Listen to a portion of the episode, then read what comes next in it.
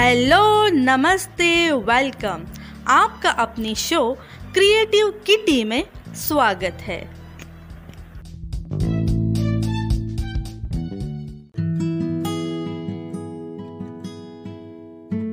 Friends आज के इस एपिसोड में आप सभी का स्वागत है। आज के इस एपिसोड में हम बात करेंगे माँ दुर्गा की नौवीं शक्ति, माँ सिद्धिदात्री के बारे में। माँ दुर्गा की नौवीं शक्ति का नाम सिद्धिदात्री है। ये सभी प्रकार की सिद्धियों को देने वाली है। नवरात्रि पूजन के नौवे दिन इनकी उपासना की जाती है।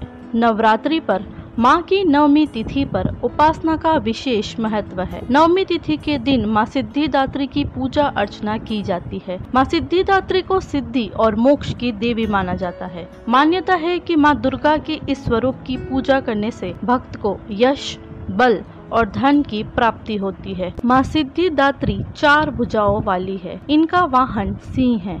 ये कमल पुष्प पर भी आसीन है। इनकी दाहिनी तरफ़ के नीचे वाले हाथ में कमल पुष्प है। चलिए अब सिद्धिदात्री से जुड़ी कथा के बारे में जानते हैं। एक पौराणिक कथा के अनुसार, भगवान शिव ने माँ सिद्धिदात्री की कठोर तपस्या कर आठों सिद्धियों को प्राप्त किया था। साथ ही माँ सिद्धिदात्री की कृपा ने भगवान शिव का आधा शरीर देवी हो गया था।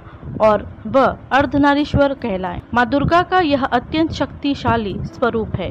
शास्त्रों के अनुसार देवी दुर्गा का यह स्वरूप सभी देवी देवताओं के तेज से प्रकट हुआ है।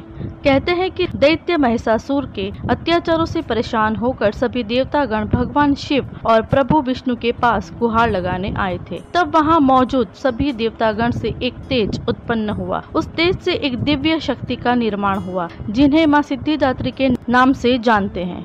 माँ सिद्धिदात्री की आराधना करने से जातकों को मार्कंडे पुराण के अनुसार आठ सिद्धियाँ प्राप्त होती है। अणिमा, महिमा, गरिमा, लघिमा प्राप्ति, प्राकाम्य ईर्षित्व और वशित्व। माँ सिद्धिदात्री भक्तों और साधकों को ये सभी सिद्धियाँ प्रदान करने में समर्थ हैं। देवी पुराण के अनुसार भगवान शिव ने इनकी कृपा से ही इन सिद्धियों को प्राप्त किया था। इनकी अनुकंपा से ही भगवान शिव का आधा शरीर देवी का हुआ था। इसी कारण वे लोक में अर्धनारीश्वर नाम से प्रसिद्ध हुए।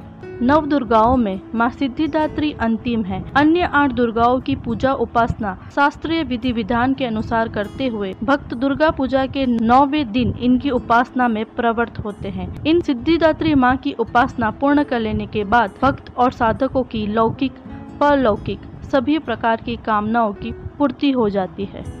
फ्रेंड्स मैं आशा करती हूँ आपको नवरात्रि के नव दुर्गा के नौ एपिसोड आपको पसंद आए होंगे। अगर आपको ये एपिसोड्स पसंद आए हो तो आप हमारी चैनल क्रिएटिव किटी को फॉलो कर सकते हो और इस एपिसोड्स को अपने फैमिली और फ्रेंड्स के साथ शेयर कर सकते हो। सो so फ्रेंड्स अगले एपिसोड में फिर मिलेंगे।